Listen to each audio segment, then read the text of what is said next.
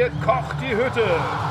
Er dribbelt alles in Grund und Boden. Jetzt kriegt der Gegenspieler Schnappatmung.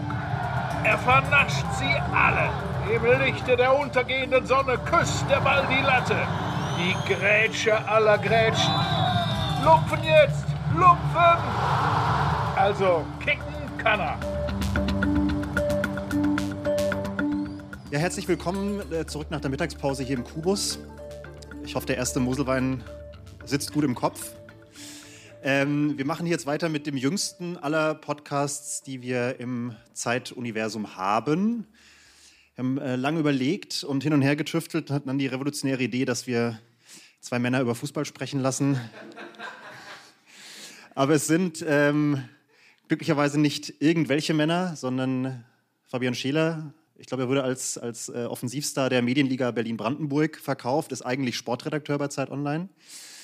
Und Olli Fritsch, Kreisliga-Spieler, Trainer, Legende, ebenfalls Sportredakteur bei Zeit Online. Und das Bezirksliga am Ende. Wir sind aufgestiegen. Das ja, darf okay. Nicht unterschlagen werden. Er hatte gerade schon eine Frage zu deiner Trainerpersönlichkeit, die ich nicht beantworten konnte, aber die ich vielleicht einfach direkt mal stellen lassen würde. Ja, klar. Genau, meine Frage war, warst du die Art von Spielertrainer, der sich dann frustriert in der 80. Minute bei 0-1 selber eingewechselt hat, um noch ein bisschen das Ruder rumzureißen? Nein, ich habe mich von Anfang an aufgestellt. Das geht ja um Verantwortung. Aber ich habe so die klassische Karriere gemacht. Ich habe als Jugendlicher eher offensiv gespielt und war das auch noch mit 18, 20. Und dann wurde es im Laufe der Zeit immer mehr, immer defensiver und mehr mit Auge und Routine. Über so einen Spieler werden wir heute auch sprechen, ohne dass ich mich jetzt mit Lothar Matthäus vergleichen will. Aber damit ist er jetzt schon vorweggenommen.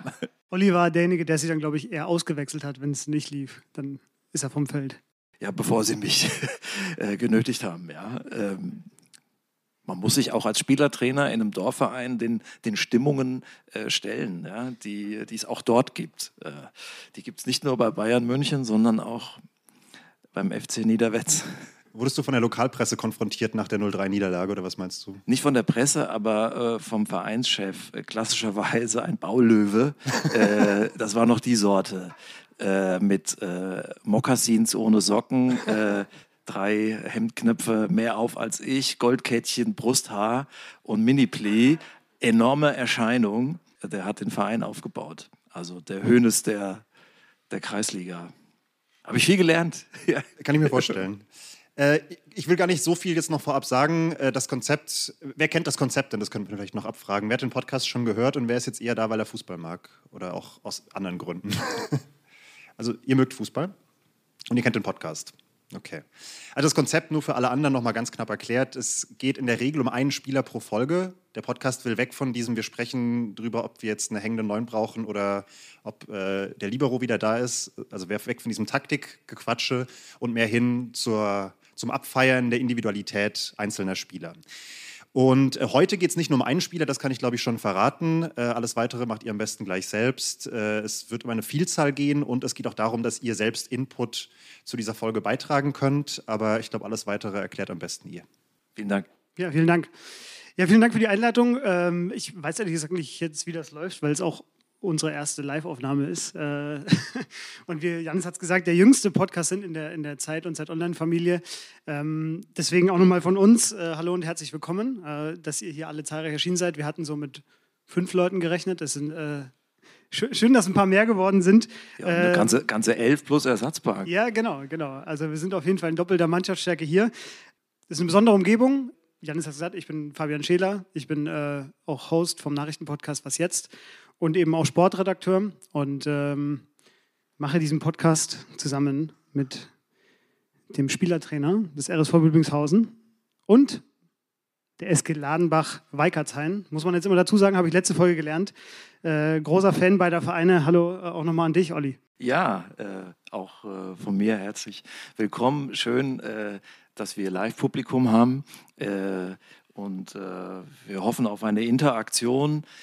Lob sowieso immer, aber vielleicht haben wir ja auch ein paar dabei, die das anders sehen. Wir wissen ja, im Fußball geht es emotionaler zur Sache, also nur zu, ja. Ich meine, zur Not können wir ja noch hier so einen kleinen Maschendrahtzaun runterziehen. wie aus der Blues Brother Filmszene, die bei den Rednecks auch erstmal mit Flaschen beworfen wurden. Also wenn jetzt Lewandowski-Fans hier sind, mal kurz die Hand heben, dann würden wir in Deckung gehen. Genau, der klassische Bierbecherwurf. Ja. Vielleicht wird hier noch ein Moselbecher gleich geworfen. Ja genau, was haben wir vor? Also ich kann es verraten, Lionel Messi und Robert Lewandowski und vor allem Toni Kroos haben sich nicht hierher getraut für unsere Scheißfragen.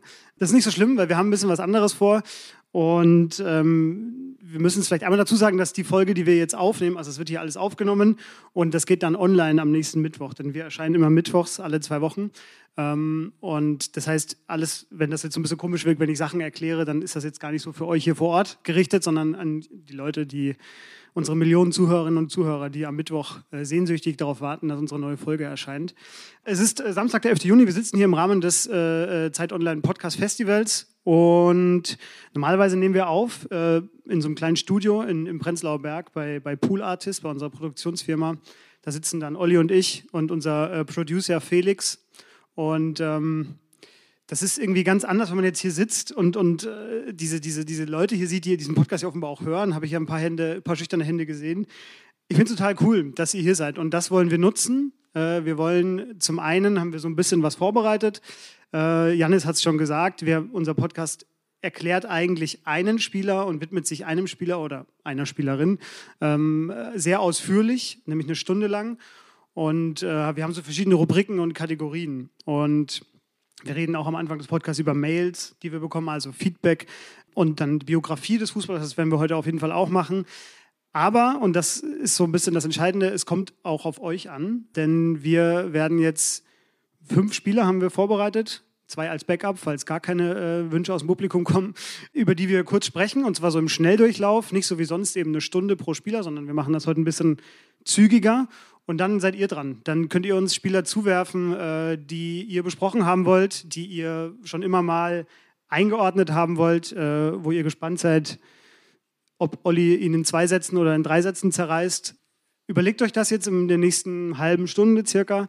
Idealerweise fragt ihr uns jetzt nicht nach der zweiten Mannschaft vom SSV Ulm 2003. So, da irgendwann... Unser Wissen endet auch irgendwann. Denken wir uns auch was aus. Genau.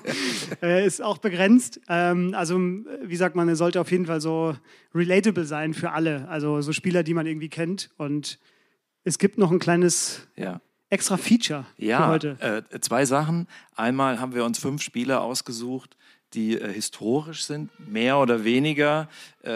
Dankenswerterweise bekommen wir ja auch viele Zuhörerinnen Mails, die sich dann Spieler wünschen.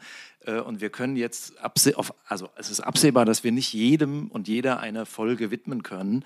Und da wir ja relevant und auch gegenwärtig sein wollen, widmen wir uns normalerweise immer Spielern, die noch aktiv sind.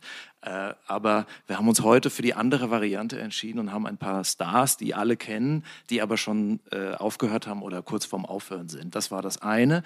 Und das zweite, ich habe hier mein Handy liegen und auch nicht auf Flugmodus, bin connected mit einem Scout, einem mir bekannten Scout, der jetzt auf Remote hier dabei ist, leider nicht im Stream, aber ich werde ihm die Namen, die ihr mir nennt, ihm schicken und er wird ein kurzes Profil in ein paar Stichworten mir zuschicken während der Aufnahme und auch eine kleine Bewertung, eine Quantifizierung. Also wir machen immer so eine Bewertung von 0 bis 100. Ja, meistens ist es zwischen 85 und 100, weil wir ja doch uns um die Stars kümmern.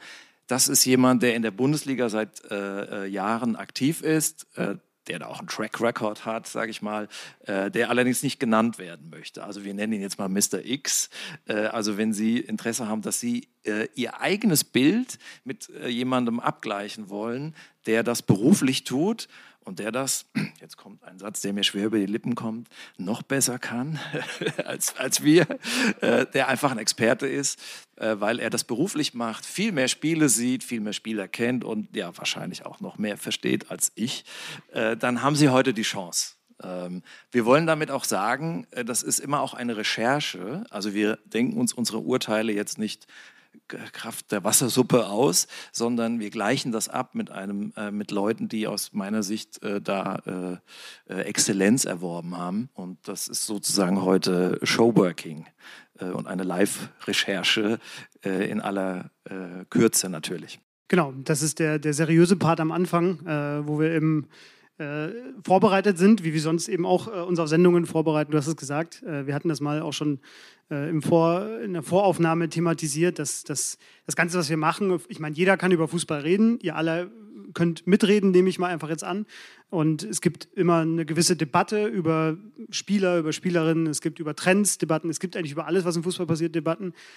Ja, wir wollen uns da eben schon auch zeigen, dass das eben kein Wünsch dir was ist, sondern eben auf Recherche beruht. Und deswegen finde ich es cool, dass wir heute so ein kleines Live-Element noch eingebaut haben. Man muss, glaube ich, aber trotzdem sagen, dass das so ein bisschen natürlich schon, ihr führt uns, glaube ich, so ein bisschen aufs Glatteis heute, weil wir normalerweise das eben genau andersrum machen. Wir bereiten uns lange vor auf die Sendungen, wir holen uns Urteile von woanders ein, gucken uns an, wie ist die Debatte gerade über Toni Kroos, welche Lager gibt es da und wo sehen wir uns da oder welches Urteil muss man vielleicht auch mal gerade rücken? Und das können wir natürlich jetzt bei dem Part, weil wir jetzt ja nicht wissen, welche Spieler ihr uns gleich zuwerfen werdet, schwer machen. Aber das macht nichts. Das ist irgendwie die besondere Live-Situation hier und wir dachten, das könnte witzig werden. Wenn es dem Esel zu wohl wird, begibt er sich aufs Glatteis. Das kann heute sein. Aber so ein bisschen Repertoire haben wir natürlich auch. Ja, also vor allem du. Das werden wir gleich sehen. Wir wollen loslegen mit einem Spieler. Ich würde sagen, seine Zitate würden einen eigenen Podcast füllen. Er selber, finde ich, wäre auch ein super Podcaster. Ein Zitat von ihm ist aus seiner langen Liste an Highlight-Zitaten. Er wurde gefragt bei einer Pressekonferenz, warum er öfters von sich in der dritten Person spricht. Und seine Antwort war, ein Lothar Matthäus hat es nicht nötig, von sich in der dritten Person zu sprechen. Also, das ist Dialektik. Ja, Lothar ist ein verkanntes Dialektiktalent. Ja, total. Lothar Matthäus ist der erste Spieler, über den wir hier sprechen wollen. Wie immer bei unserem Podcast, der kleine Biografie-Part vorweg. Geboren im März 1961 in Erlangen. Wir beide haben fränkische Migrationsgeschichte. Kennen wir beide. Hat gespielt in Herzogenaurach, in Gladbach, bei Bayern, bei Inter Mailand, dann wieder bei den Bayern und ganz am Ende bei den New York Metro Stars. Auch da ein legendärer Satz von ihm bei der absolut Weltklasse Anfangspressekonferenz. I hope we have a little bit lucky, als er gesagt hat, es wird hoffentlich gut werden. Lothar Matthäus ist Deutschlands einziger Weltfußballer in der Geschichte des Weltfußballer-Awards. Das war 1991. Er hat auch den Ballon d'Or, also diese andere Weltfußballer-Auszeichnung, gewonnen 1990. Er war Weltmeister 1990. Er war auch schon Europameister 1980. Das, glaube ich, wird immer so ein bisschen übersehen, dass er da schon dabei war. Das werden wir auch gleich thematisieren noch. Er war sehr oft deutscher und italienischer Meister. Er hat in Italien gespielt, als der italienische Fußball quasi das Maß aller Dinge war. Und er ist deutscher Rekordnationalspieler. Und weil wir auch immer ein kleines buntes Wissen noch, wusste ich nicht zumindest, dass er angefangen hat mit einer Lehre als Tapezierer? Raumausstatter. Ja, ja. Genau. Ich habe das noch in Erinnerung. Da, also Lothar auch geschmacklich wahrscheinlich ganz, weiß ich, ob er hier zufrieden wäre mit dem Raum, aber wie soll ich es jetzt sagen? Es ist offensichtlich, Olli, du musst mir von Lothar erzählen natürlich, wie er gespielt hat in ja. Als er Weltmeister wurde, war ich noch nicht auf der Welt. Also war zu meiner aktiven Sehzeit schon ein Top-Fußballer. Also ich bin Jahrgang 71 und habe so mit 8, 9, 10 wurde ich Fan der Nationalmannschaft und habe das begleitet. Und da war Lothar Matthäus 20 Jahre dabei und ist einer der vier Weltmeisterkapitäne, die Deutschland hat, neben Fritz Walter, Franz Beckenbauer und Philipp Lahm. Und wofür steht Lothar Matthäus? Ich muss an ein Tor denken, Weltmeisterschaft 1990, erstes Spiel gegen Jugoslawien, damals noch, super Mannschaft übrigens Jugoslawien. Matthäus hatte schon ein Tor geschossen, es stand jetzt gerade 2:1 für Deutschland und Matthäus bekam in der eigenen Hälfte den Ball, also in der Abwehrhälfte der Deutschen und man wusste schon, das gibt ein Tor oder es wird zumindest saugefährlich und so war es auch. Warum? Weil es war Raum für ihn da. Der Ball sozusagen hat den Ball erobert, hatte das freie Feld vor sich. Und Lothar Matthäus steht für eine unglaubliche Dynamik, für eine enorme Energie. Und es war klar, der zieht jetzt da durch und mit seinem enormen also guten Dribbling, enge Ballführung und seinem festen Schuss ist der jetzt kaum noch zu halten von einer Defensive, die da jetzt schon ein bisschen aufgelöst war. Und so war es auch. Er zog 40, 50, 60 Meter mit Ball und er zog ab aus 25 Metern, 22 und er schlug ein, das war das 3:1. Und ich weiß noch, wie ich in meinem Jugendzimmer das Spiel geguckt habe. Das ist so 2 Meter hoch nur gewesen, war der ehemalige Partykeller, ja, also meine BRD-Sozialisation scheint dadurch. Und oben war so Styropor und ich habe den Arm so hochgerissen und den Abdruck von meiner Faust sieht man heute noch. Ja? Ja, das war das Tor von Lothar Matthäus. Es steht so sinnbildlich für ihn, die Deutschen wurden durch dieses Spiel beflügelt, wurden Weltmeister und er war Weltfußballer und ist einer der ganz großen deutschen Fußballer, weil er auch eins mitbringt. Von seiner Technik, würde ich sagen, gab es feinere Spieler. Aber er hatte eine enorme Leidenschaft für diesen Beruf und für dieses Spiel. So Kimmich-mäßig. Ich habe mir jetzt nochmal alte Videos angeguckt. Ja. Er guckt auch, also jede zweite Szene brüllt irgendwen an oder so. Und er hat sich immer mit den Stärksten gemessen. Und das ist eine Eigenschaft, die dich dann nach oben führt. Also als er mit 18 aus Herzogenaurach zu Borussia Mönchengladbach kam, damals einer der Top-Vereine, ja? Also das ist ja noch die Generation Fußballer, die lange in ihrem Heimatverein war, die jetzt nicht mit 12 schon im Internat war. Und da hat er erstmal die Stars von denen im Training mit der Grätsche attackiert. Und das muss man sich erstmal trauen. Und Lothar Matthäus wäre niemals nach Wolfsburg oder so gegangen, wie das jetzt Julian Draxler macht. An dem Beispiel kann man es wirklich gut erklären. Sondern er ist nach Italien, da wo die Besten sind, da wo Ruud Gullit war, Frank Rijkaard, Marco van Basten und die hat er geschlagen. Und dafür steht Matthäus, der bietet den anderen die Stirn, der sucht die größte Herausforderung und nicht den bequemsten Weg. Das kann man ja übertragen auch aufs Berufsleben. Also ich kenne jetzt Leute, die, sozusagen, wenn ich über Quellen nachdenke, da weiß ich, oh, das ist ein schwieriger Typ, den rufe ich ungern an, das macht keinen Spaß. Aber er versteht was von der Sache. Also gut, rufe ich ihn an, mal gucken, ob er heute mit dem richtigen Bein aufgestanden ist. Und dann gibt es welche, mit denen plaudere ich gerne und die freuen sich immer über einen Anruf und das ist nett, aber sie sind nicht so drin in der Sache. Wen rufe ich jetzt an? Mache ich den Matthäus oder gehe ich den einfachen Weg? Und Matthäus hat immer am Anschlag gespielt und deswegen hat er so eine Weltkarriere hingelegt.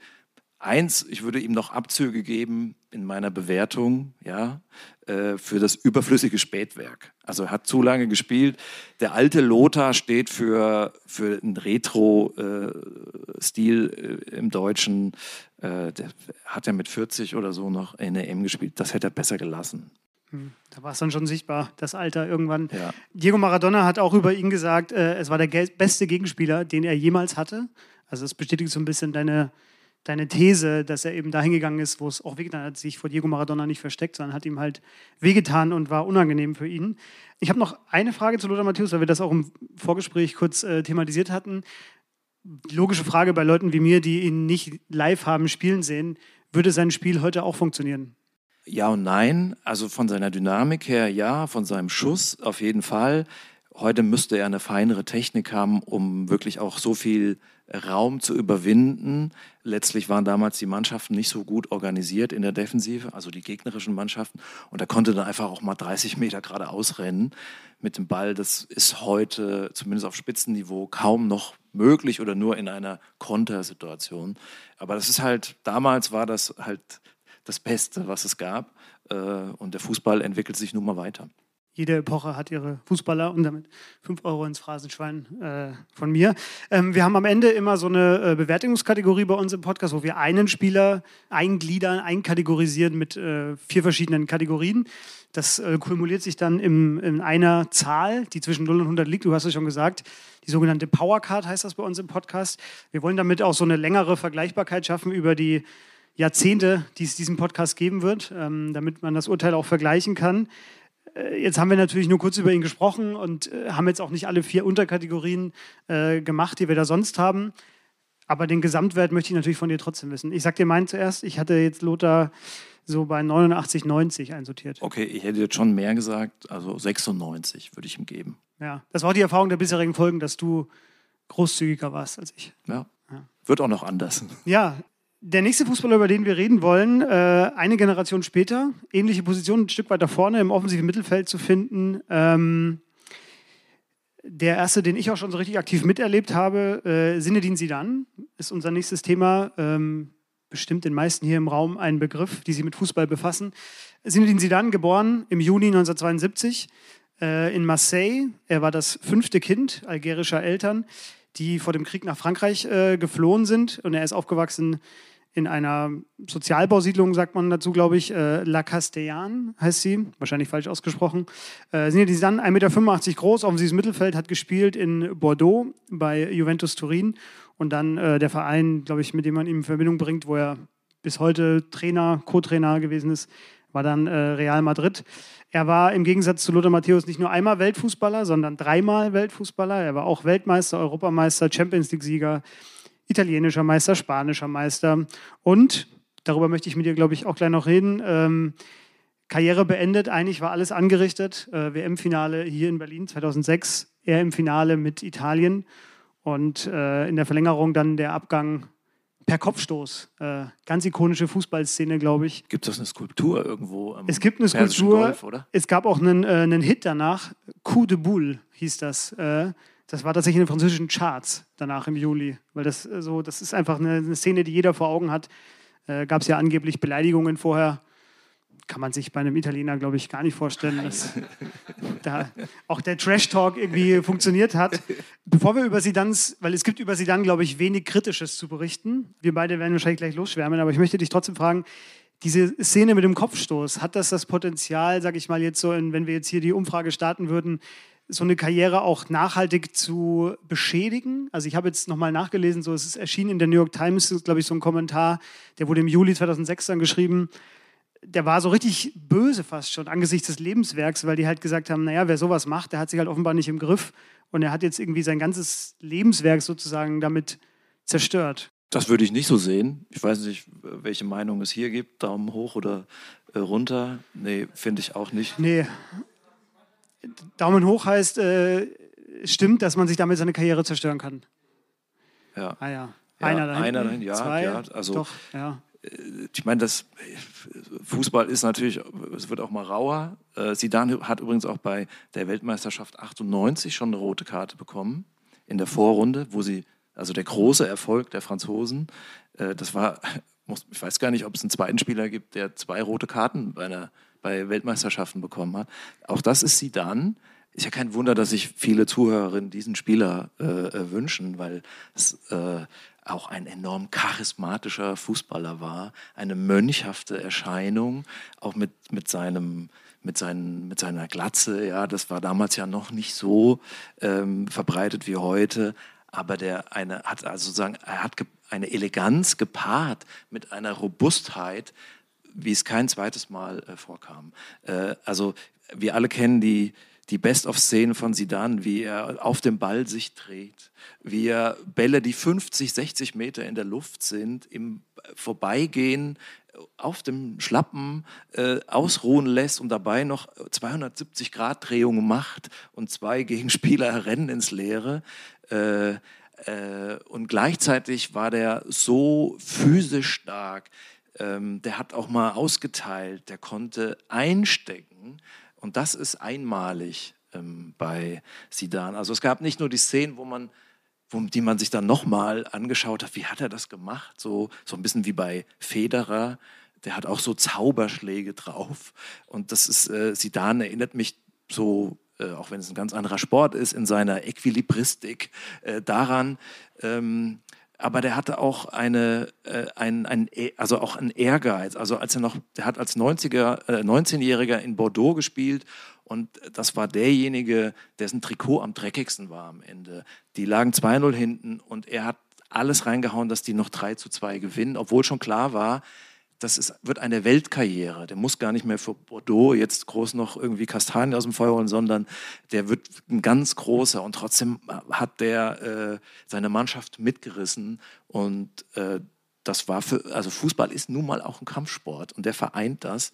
Und deswegen ist das einer der zu Recht beliebtesten Fußballer aller Zeiten und auch besten Fußballer. Mir sind auch nur, ich habe so ein bisschen überlegt im Vorfeld, mit was man es vergleichen kann, so außerhalb der Fußballwelt.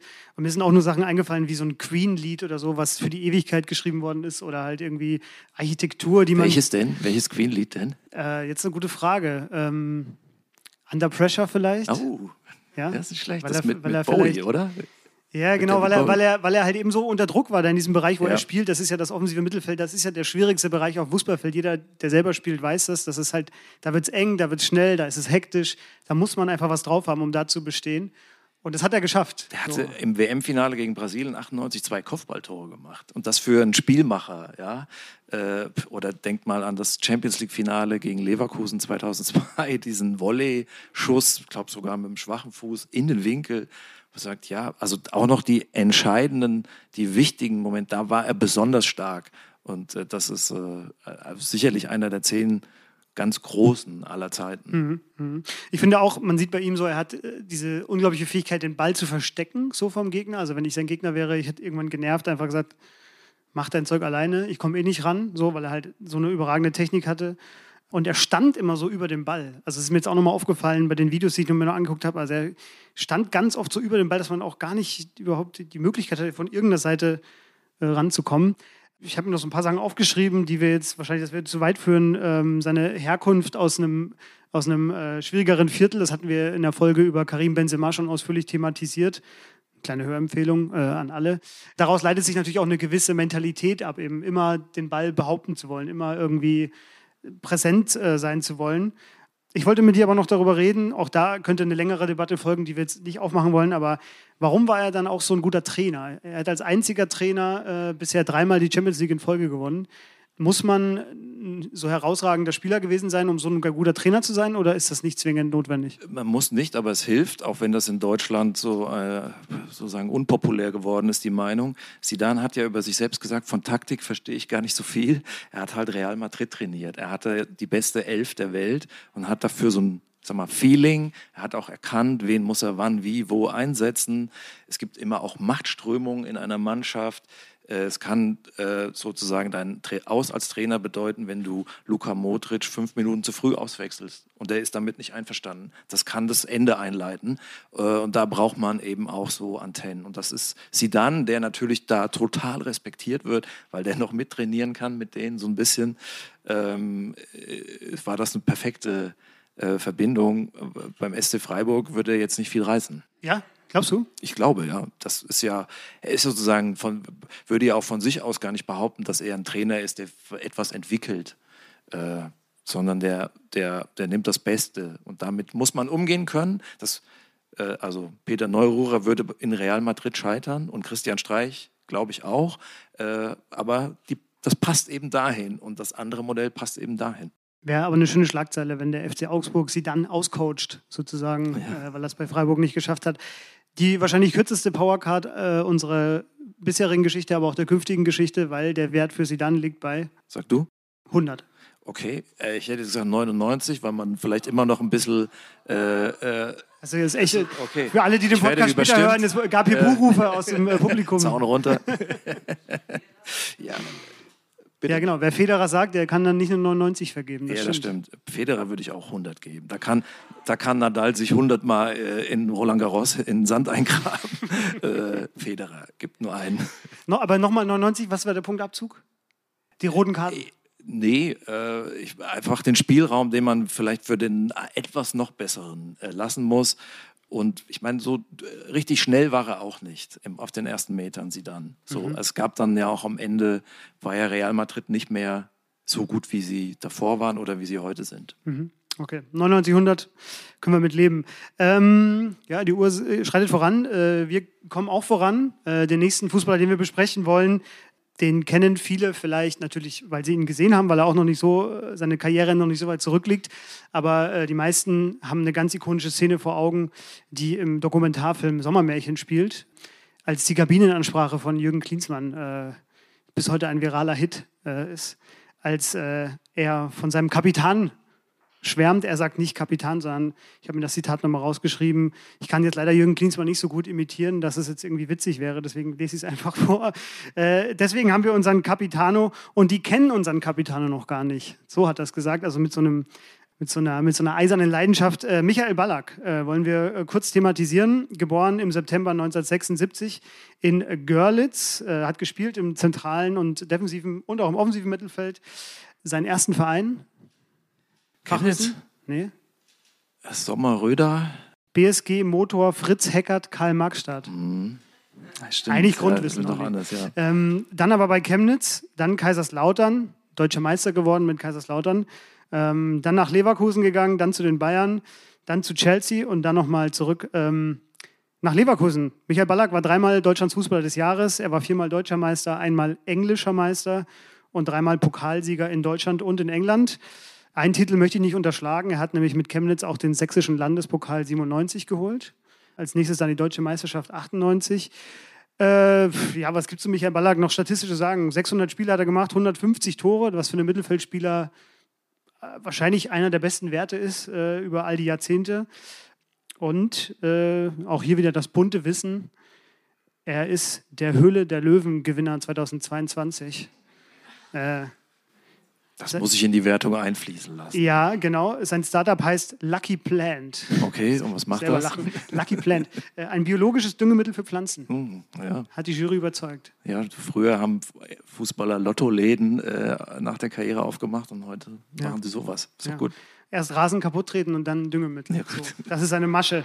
Ja, über Michael Ballack müssen wir wahrscheinlich so ein bisschen reden als tragische Figur. Ja, das stimmt. Ganz kurz, ich brauche ein Stimmungsbild, weil du das Sommermärchen angesprochen hast im Film. Haben da wahrscheinlich viele gesehen. Hattet ihr auch den Eindruck, dass die Spieler bei Klinsmann ansprachen, das eigentlich ein bisschen peinlich finden?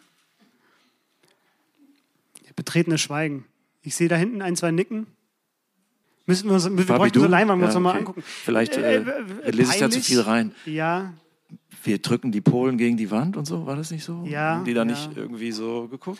Aber ich finde halt immer, wer selber mal in der Fußballkabine gesessen hat, und du hast da ja auch Ansprachen gehalten, man denkt sich ja selber auch im Nachhinein manchmal, ist schon gut, dass solche Worte nur in der Kabine fallen. Ja, ja, aber man macht sich als Trainer auch schnell zum Horst. Also ich nicht, aber ich habe auch Trainer erlebt, wo man, oh Gott, was redet der denn? Ja. Na gut, also zu Ballack zwei Sachen. Er ist so ein deutscher Fußballer von echtem Schrote in jeder Hinsicht und er ist wirklich der Pechvogel. Also was meine ich mit deutscher Fußballer? Also Deutschland hat eine Tradition des effektiven, effizienten Fußballs. Damit im Fußball, wenn ich über effektiv rede, über Effektivität rede ich über Tore. Und Deutschland hat so eine Tradition der torgefährlichen Mittelfeldspieler, die es in anderen Ländern so nicht gibt. Wir haben eben über einen gesprochen, Lothar Matthäus. Enorm torgefährlich für einen Mittelfeldspieler und Ballack eben auch. Ein super Schuss mit rechts, ein super Schuss mit links und einen enormen Kopfball. Diese Kombi ist herausragend, würde ich sagen. Mit einmalig muss man ja immer vorsichtig sein, aber wenn ich drüber nachdenke, fällt mir in dieser Kombi kaum jemand ein. Dieses Tor gegen Österreich bei der Europameisterschaft. Ich wollte auch sagen, das ist so meine Michael-Ballack-Szene. 30 Meter und ich glaube, der Spiegel hatte das als Titelgeschichte. Den Blick von Ballack, die Entschlossenheit bei dem Schuss. Super Idee übrigens. Und ich wüsste nicht, dass es seitdem schon noch wieder so ein Freistoßtor gefallen wäre. Ich kann mich nicht erinnern. Was der reingelegt hat in diesen einen Schuss, das konnte kein Torwart halten. Und das hat ihn ausgemacht. Er hatte auch so ein bisschen Alpha-Tier. Ein bisschen ist aber untertrieben. Ja, ne? Also Poldi hat ihm ja mal eine Schelle gegeben auf dem Feld. Da wurde dieser Konflikt der Generationen, den es damals um 2008, 2009, 2010 in der Mannschaft gab, tatsächlich mal auf dem Platz ausgetragen. Also Ballack war da schon so ein bisschen der, ich will sagen, das Auslaufmodell, aber die war nicht der moderne Fußballer. Und es war auch für Chelsea schwer, ihn in das Spiel zu integrieren. Ich habe so Szenen vor Augen, wo sich Makelele, der da gespielt hat mit Lampard, manchmal so angeguckt haben, was macht der Deutsche da?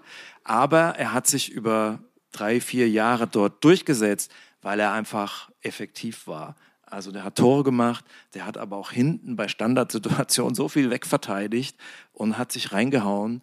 Also Vollblutfußballer, wie man es nicht besser sein könnte. Und deswegen auch so eine große Karriere gemacht. Und warum hat er Pech? Ich meine, die Geschichten sind alle bekannt. 2002 Halbfinale bekommt er die zweite gelbe Karte, ist im Finale. Man muss dazu sagen, er hat sie sich geholt. Das war so ein Konter der Südkoreaner, richtig. Den er irgendwie unterbrochen hat. Ja, das ist richtig, ein richtiger Hinweis. So, es war für die Mannschaft geopfert sozusagen. Genau, und einen Fehler hat ein anderer gemacht und er hatte schon eine gelbe Karte aus dem Achtelfinale. Die war unberechtigt, da weise ich immer gerne drauf hin. Auch die war unberechtigt. Und er hat sich da abgeholt und es wusste jeder, jetzt ist Ballack gesperrt. Und da stand es noch 0-0. Und das Siegtor schießt er danach. Also was ist denn das für eine Mentalität? Das ist irre gut. Dann das Eigentor für Unterhaching, da als Leverkusen endlich mal hätte Meister werden können. Und macht Ballack ein Eigentor aus 12 Metern. So Pechvogel.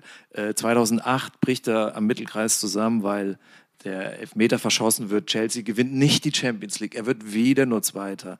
Auch da Vize, glaube ich, in der Meisterschaft mit Chelsea und Vize in der Vizetitel. Vize im Pokal. Genau. Und Vizekusen ist ja ein gängiger Begriff. Ja. Das war ja seine Mannschaft sozusagen, wo er der herausragende Spieler war. Und 2010 wird er von Boateng gefoult, der jetzt hier in Berlin nochmal eine späte Blüte erlebt und beendet dadurch seine Nationalmannschaftskarriere. Das ist natürlich tragisch. Man muss aber sagen, ohne dass das zynisch klingen soll, für die Entwicklung der Mannschaft war es nicht das Schlechteste, dass da René Adler und Ballack sich verletzt haben, weil dann kam eben Manuel Neuer ins Tor und Philipp Lahm wurde Kapitän. Die Mannschaft hat 2010 Anlauf genommen und 2014 haben sie gewonnen. Und Ballack war schon in einem Alter, wo er schon nicht mehr der beste Fußballer war in der Mannschaft. Und deswegen auch nicht mehr der richtige Kapitän. Am meisten Pech hatte Ballack aber, weil er zu einer Zeit seine beste Phase erlebte, wo ihm die Mitspieler in Deutschland gefehlt haben, dass sie was gewinnen. Also 2002 war noch Kahn da, ja, natürlich, aber ein Torwart alleine reicht es jetzt nicht. 2004 war nicht mal mehr Kahn gut und Ballack war wirklich der mit Abstand der beste Deutsche und die Jungen, die nachkamen mit Podolski, Schweinsteiger, Lahm waren noch nicht in der Lage. Also er ist einfach zur falschen Zeit geboren.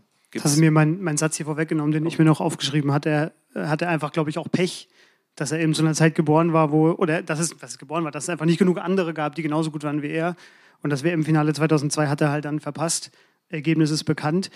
Bevor wir weitermachen, gerne dann gleich mit euch schon mal überlegen, welche Spieler hier gleich thematisiert werden sollen. Noch eine Frage zu Michael Ballack. Wer erinnert dich heute an ihn? Weil das ist ja quasi eine Generation vorher. Also Goretzka ist der Spieler, der aus dem Mittelfeld enorm dynamisch, nicht vom Ball zu trennen, auch nicht der strategischste Fußballer, aber torgefährlich, torwillig und immer da. So, das ist die Tradition. Mhm, okay. Powercard-Ergebnis für Michael Ballack? 93. 93, ja, da bin ich in der Nähe. Ich habe auch irgendwo bei 90 mir notiert. Ja, wie du, also hast ja alles gesagt, so ein bisschen, also unglaublich guter Fußballer, aber fürs Pech kann er nichts, aber war jetzt auch nicht der schnellste so. Ja, er hat auch oft nicht so gut gespielt. Es gab Spiele, wo er so ein bisschen, er war so ein leichter Pfau, muss man sagen. Ich meine, an ihm entzündeten sich auch viele Debatten, viele mochten ihn nicht. Das habe ich so nie geteilt. Aber so ein bisschen was war auch dran, muss man sagen. Mhm. Okay, dann, wir haben zwar noch einen auf der Liste, aber weil die Zeit schon so weit fortgeschritten ist, wer traut sich, wer möchte, wer hat jemanden, da hinten geht die Hand hoch 2, okay. Wir machen mal der Reihenfolge einfach, genau, fang einfach hinten an. Konrad Leimer. Okay, ja, das ist gut. Konrad Leimer ist deswegen gut, weil es ein aktueller Debattenspieler ist sozusagen, weil er generell und aktuell. Also es gibt ja, jetzt ist die größere Debatte natürlich, aber er ist ja auch schon ein bisschen länger gut, sag ich. Ja, genau. Ich wollte es nur einordnen für alle, die es nicht mitbekommen, weil sie jetzt nicht täglich jeden Fußball-Sachstand verfolgen sozusagen. Er spielt bei RB Leipzig und es wird eben gerade diskutiert oder es wird kolportiert, sage ich besser, dass er zu den Bayern wechseln soll. Ich mache jetzt nicht Ollis spontane Reaktion nach, als er zum ersten Mal gehört hat, dass Konrad Leimer zu den Bayern wechseln soll. Das schon mal als kleines vorweggenommenes Urteil. Aber guter Vorschlag auf jeden Fall. Konrad Leimer, du hast deinen Scout schon angeschrieben. Lass uns doch mal sammeln. Oder? Die Spieler sammeln? Achso, drei, vier Spieler sammeln. Ja, genau. Und mit Begründung gerne, warum. Genau, die Begründung warum ist auch gut, ja. Mich würde mal Mario Götze interessieren, weil er 2014 habe ich halt ganz gut mitbekommen, da wurde er hochgehypt und mit Messi verglichen und Fußballgott. Mhm. Jetzt hat man irgendwie gar nichts mehr von ihm gehört. Mhm. Ja, danke. Nils Petersen von SC Freiburg, weil ich finde, das ist ein krasser, underrated Spieler und man hört irgendwie in den Medien extrem wenig über ihn, deswegen würde ich da gerne was wissen. Okay, Nils Petersen, okay. Ja, 2 noch, dann glaube ich, 5 sind wir dann gut dran. Kevin Volland, der ist auch von den Medien jetzt nicht besonders hochgehypt, spielt eigentlich immer gute Spiele, deswegen wollte ich wissen, wie gut er ist. Okay, Kevin Volland, ja, danke. Da ganz hinten war noch einer. Als Bremer hatte ich gerade noch überlegt, wen nehme ich aus der Bremer Vergangenheit, aber weil vorhin das Stichwort fiel, unglückliches Spätwerk, habe ich mich für Tim Wiese entschieden. Also Spätwerk trennen von abseits des Feldes und auf dem Feld, aber ja. Ja, ich habe auch noch einen aktuellen Spieler, Leroy Sané, der ja auch immer so zwischen Genie und Wahnsinn ist. Ja. Und da würde mich auch mal interessieren, wie da die Einschätzung ist, was von ihm in Zukunft zu erwarten ist. Denn da ist ja, das Talent ist ja unbenommen. Ne? Ja, okay. Wir können ja die mal durchgehen, oder? Ja, gerne. Der erste war Konrad Leimer, Olli. Ich habe deine Reaktion schon kurz beschrieben. Konrad Leimer spielt im offensiven Mittelfeld. Auf mich wirkt er jetzt aus dem Stand wie ein sehr variabler Spieler, der perfekt in dieses Leipziger Gegenpressing-System passt, ein Kampfbegriff des modernen Fußballs, aber einfach da ein sehr aggressiver Spieler ist, wenn der Ball vor allem beim Gegner ist und da aber auch dann sehr schnell umschalten kann und torgefährlich ist. Also meine erste Reaktion war, also bei Leipzig ist er gut aufgehoben. Das ist, glaube ich, seine Grenze. Naja, berühmte Einsatzkritik von Oliver Fritsch. Bei Leipzig ist er gut aufgehoben. Also ich wäre es nicht, für mich reicht es nicht. Also ich meine, man muss sich da erstmal durchsetzen. Leipzig ist Pokalsieger, spielt Champions League. Es ist ein sehr loyaler Spieler, ist ein sehr ausdauernder Spieler, fleißig und hat sich da jetzt ja in die Mannschaft auch gekämpft und ist da ein Faktor in diesem Kollektiv. Also über Leipzig kann man ja viel reden, das machen wir jetzt nicht. Aber lass uns mal über Sport reden bei RB Leipzig. Ja, das ist eigentlich eine Mannschaft, wo individuell kaum jemand so herausragt. Also wir haben jetzt einen Kunku, ja, oder Olmo, Angelino, die beiden Spanier, das sind schon individuelle Spieler, aber dass jetzt jemand wie Sabitzer kein Spieler für Bayern München ist, das war den Leuten klar, mit denen ich über Fußball rede. Ich habe gesagt, das wird niemals was werden. Spricht vielleicht auch gegen Julian Nagelsmann, dass er jemanden für einen Bayern-Spieler hält wie Sabitzer. Und bei Leimer würde ich das auch sagen. Das ist absehbar, dass das jetzt kein Spieler ist, der Bayern München viel hilft. Ist ja auch schon wie alt ist denn Leimer? Das wissen wir jetzt. Also so ein Wechsel zu Bayern. 26, 25, irgendwie ist sowas. Doch schon, vielleicht ein bisschen älter schon. Also, ja. Live googeln auch erwünscht hier natürlich gerne. Also 25, bitte? Okay. 25. Ich hätte sogar 2-3 Jahre älter geschätzt. 25 geht aber noch. Ja, 25 geht noch. Was sagt er? Mr. X schreibt, ich lese vor, fleißig, ausdauernd, unberechenbar, ungenaues Passspiel, niemals aufgebend. Wert 75. 75, okay. Es ist auch so eine schöne Scout-Sprache, die hier verwendet wird. Ja. Das ist so eine eigene Sprache. Ja. Niemals aufgeben ist auch ein Wert. Also man muss ja dazu sagen, wir reden über Fußballer, die kicken können. So heißt unser Podcast. Wer in der Bundesliga spielt und Champions League, der hat sich durchgesetzt gegen Tausende, Hunderttausende, Millionen von anderen. Und das ist schon mal eine Leistung. Also das stellen wir ja natürlich nie in Frage. Das ist die Grundlage unserer Debatte. Wir reden hier über die feinen Unterschiede. Ja. Wir machen weiter, die Zeit schreitet voran. Ich glaube, die zweite war Mario Götze, wenn ich mich richtig erinnere. Richtig. Bei Mario Götze könnten wir vermutlich auch nochmal eine eigene Folge irgendwann machen. Da gibt es auch viel zu erzählen. Ja. Natürlich WM-Final-Torschütze 2014. Zeigt der Welt, dass du besser bist als Messi. Ich war ja im Maracanã als Nationalmannschaftsreporter. Genau. Götze wurde eingewechselt und bis zu dem Tor vergingen, glaube ich, 114 Minuten? Ja, 15 Minuten oder so. Bis dahin hatten die deutschen Fans schon zweimal seine Auswechslung gefordert. Also Götze hat ja damals ein sehr umstrittenes Turnier gespielt und war Bildnote 6. Also das muss man jetzt nicht teilen, aber das Tor hat halt alles sozusagen also hat dann Schein auf dieses Turnier gelegt von Mario Götze. Wenn er das nicht gemacht hätte und Argentinien hätte gewonnen, das wäre einer der Buhmänner dieser WM gewesen. Und das spricht auch ein wenig, es repräsentiert den Fußballer Götze. Das ist ein enormes Talent, eines der ganz großen Talente, die der deutsche Fußball hatte. Es ist nicht ganz zur Reife gekommen, ist kein erwachsener Fußballer geworden, aber ein Spieler für Momente. Hat eine super Ballmitnahme auf engem Raum, das ist großartig, so diese spanische Art, der hätte bei Barcelona oder so in besten Zeiten spielen können, hätte sich da gut integrieren können, super Passspiel und so, aber irgendwann muss aus dem Kind der Mann werden und das ist da nicht richtig vollzogen worden und Bayern war dann irgendwie doch so eine halbe Nummer zu groß und jetzt ist er dann in der international jetzt nicht erstklassigen Liga. Es versandet jetzt so die Karriere. Spielt in der Eindhoven gerade in Holland, ja. Aber kommt vielleicht jetzt diesen Sommer wieder zurück. Ich glaube, Pep Guardiola hat damals über ihn gesagt, es gab keinen Spieler, als Pep Guardiola Bayern-Trainer war, mit dem er mehr gearbeitet hat, so aus dem er mehr rausholen wollte. Ist ihm so halb gelungen. Also man kann auch da sagen, ja, wo sind die Trainer, die aus Götze dann das alles rausholen? Das ist immer auch ein Zusammenspiel. Manche Spieler brauchen vielleicht weniger einen Trainer, andere sind darauf angewiesen, dass sie eine Karriere gegeben bekommen.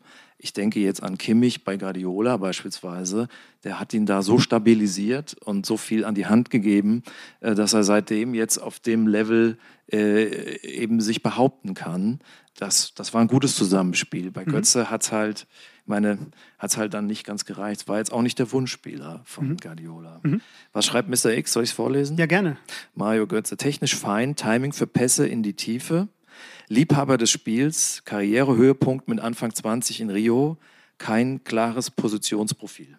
Das musst du noch einmal kurz erklären für alle, die jetzt nicht mit Fußballfachbegriffen und für mich aufgewachsen sind.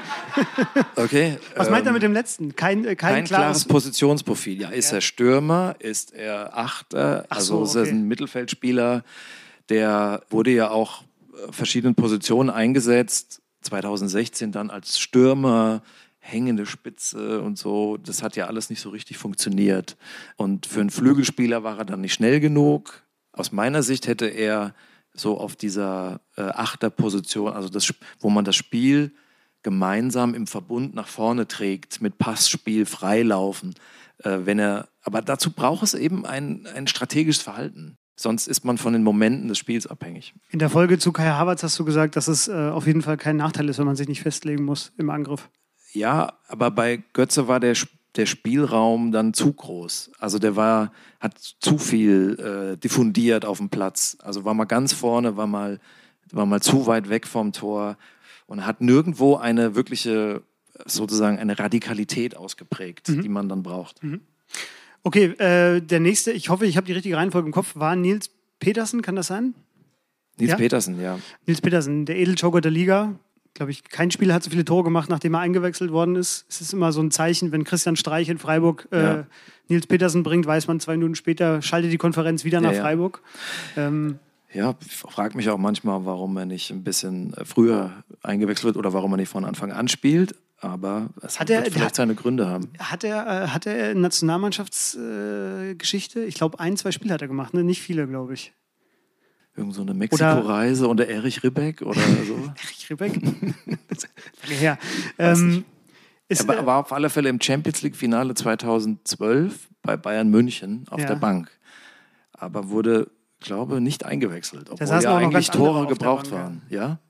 Ja. Also So, Heinkes hat jetzt in ihm nicht denjenigen gesehen, der ihm das Spiel entscheidet. Also, der jetzt wird's herzlos, der Scout, Mr. X sagt, cool vor dem Tor, präzise beim Abschluss mit einem guten Riecher, braucht Wohlfühl-Oase, um sich durchzusetzen. 60. Ja.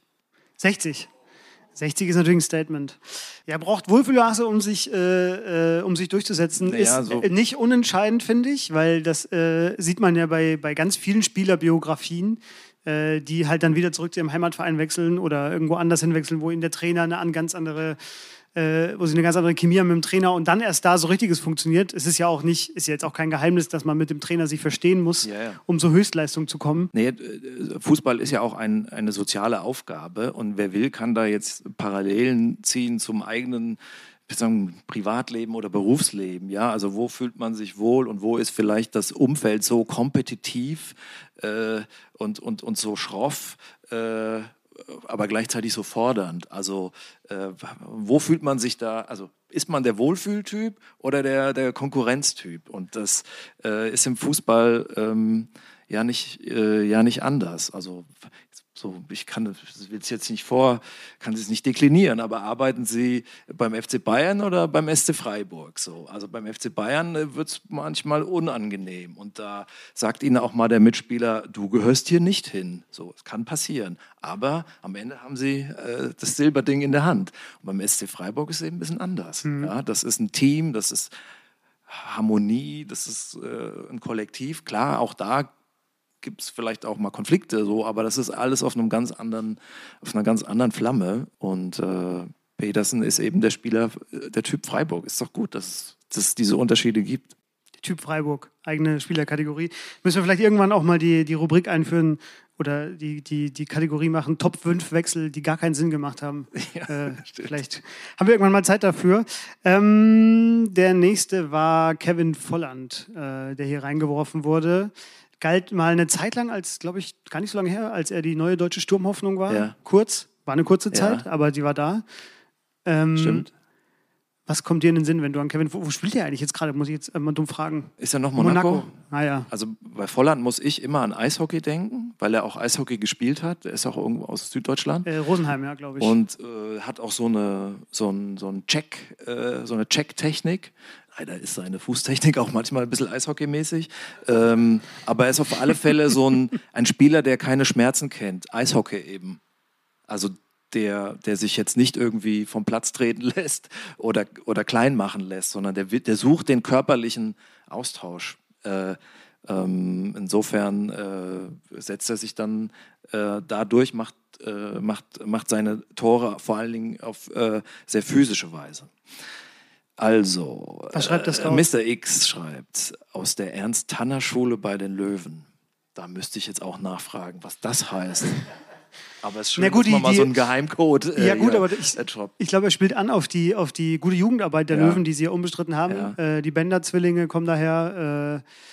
Wie hieß er hier von Dortmund? Julian Weigel, auch einer deiner Lieblinge. Ja.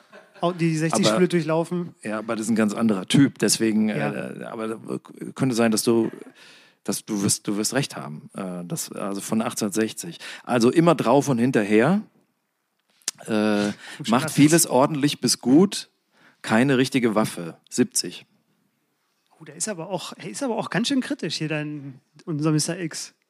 Ich meine, gut, das ist seine Aufgabe. Ja, er wird bezahlt dafür, dass er Spieler einsortiert. Ne? Ja, also, das ist natürlich, wenn man irgendwie in dem Job arbeitet, dann muss man halt irgendwie die Diamanten mit bloßem Auge erkennen und Talente und Profile.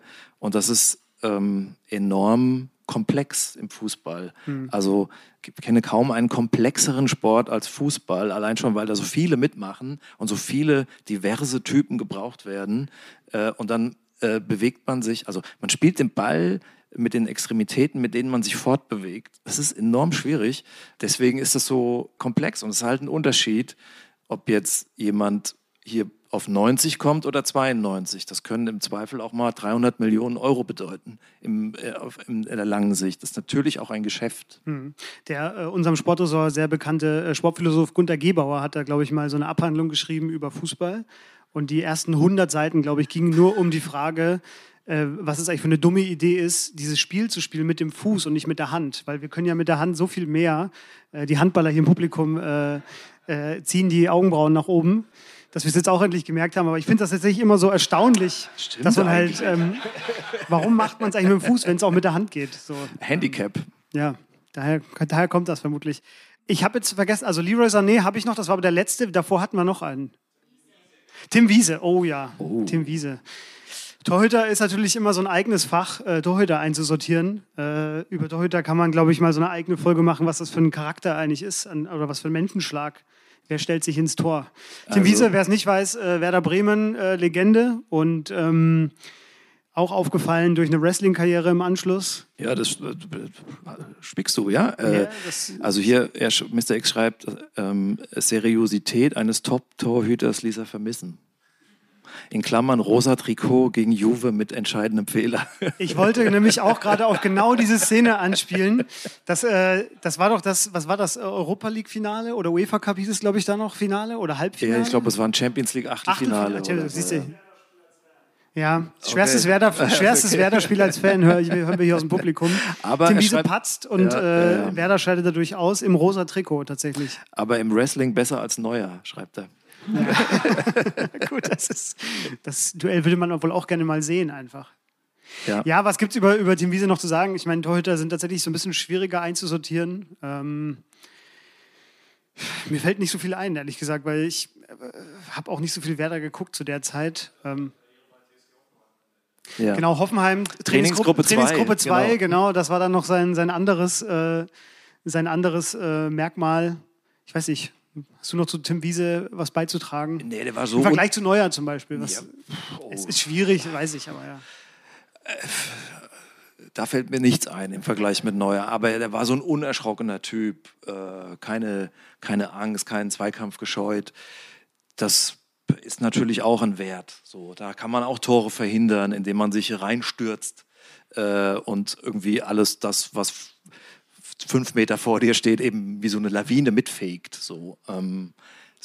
Also, ich meine, er hat ja lange in Bremen gespielt, war Nationaltorhüter, also war so schon die alte Schule, Gary Ehrmann, ne? So, aber es hat funktioniert. Ja, ich finde den Punkt aber gar nicht so schlecht zu sagen, hat die Seriosität vermissen lassen, weil ich kenne selber auch aus meiner eigenen Fußballzeit, dass du halt schon willst, dass hinter dir jemand steht, der halbwegs ernsthaft ist und nicht irgendwie so ein verrückter Vogel, von dem du nie weißt genau, was als nächstes passiert. Da kenne ich auch einen, aber das Namen wollte ich jetzt nicht ausplaudern.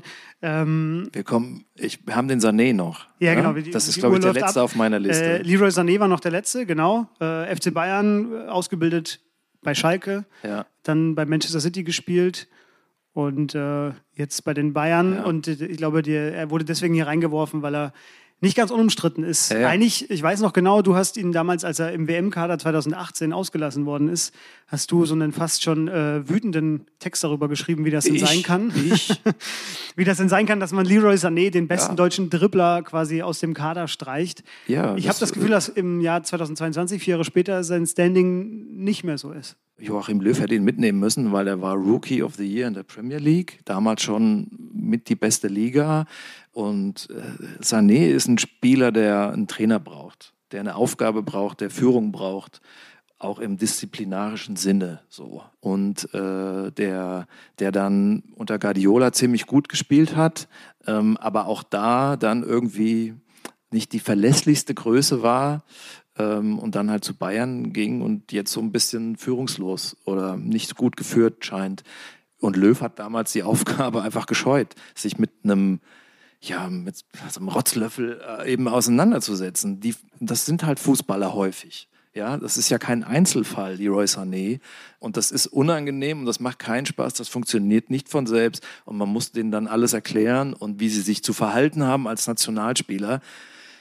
Nils Petersen müsste man das nicht erklären, Sané schon, aber hat natürlich ein super Talent, bei den Bayern sicherlich einer der mit den besten Anlagen, aber warum er dann immer wieder in die Kritik gerät, weil er halt, wir unterscheiden ja immer zwischen Talent und Performance, Talent ist mit am Anschlag bei Sané, also so ein Dribbling mit links und in dem Tempo enorm, Performance, Ja, das ist unter 50. So. Unter 50? Ja, würde ich schon sagen. Also kein Zufall, dass es da dann immer Five-Konzerte gibt und die Leute sehen das. Also sind ja nicht doof. Also Mr. X schreibt, braucht extreme Führung des Trainers. Hat er wohl, versprach er recht zugehört. Wahnsinnige Anlagen, die er nicht annähernd ausschöpfen kann. Schnelligkeit, Ballführung, Schuss. Kümmert sich vor allem um die Dinge neben dem Platz und nach der Karriere. In Klammern Mode, Immobilie in USA.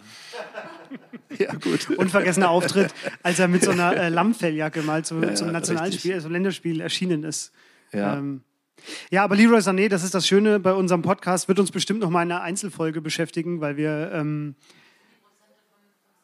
70. Finde ich jetzt, Götze hat er keine geschrieben. Zu Tim Wiese habe ich nicht vorgelesen. Weil mir Werder Bremen auch am Herz liegt und seine Fans. Wir sind ja jetzt gerade aufgestiegen. Zu Götze steht noch, im Ausland nur in Holland und Portugal gefragt. Ja, das ist auch so eine klassische Einsatzkritik, die wirklich absolut vernichtend ist. Ja, es ist nicht die Fansprache, das muss man sagen. Das ist, genau, und ich bin so der Mittler, ja, genau. So verstehe ich meine Aufgabe. So die Fanseele ist sensibel und so und eigentlich verletze ich ständig religiöse Gefühle.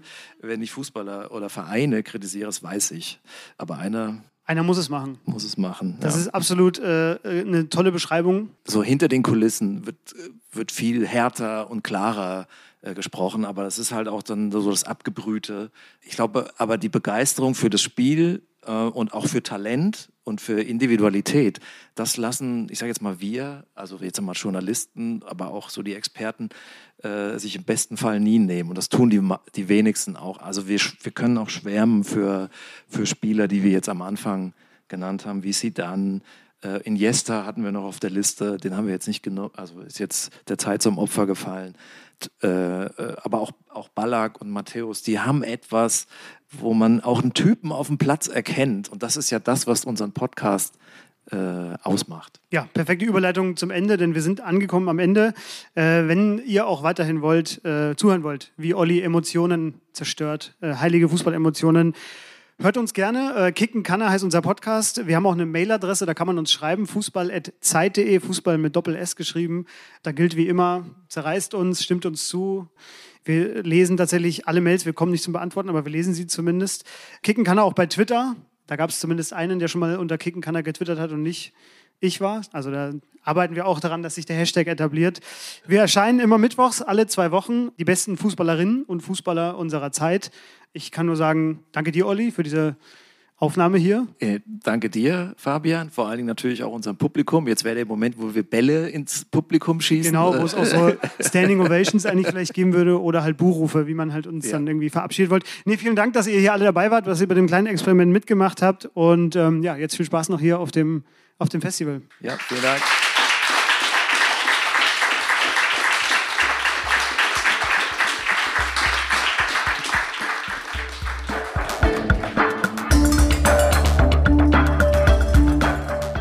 Kicken kann er!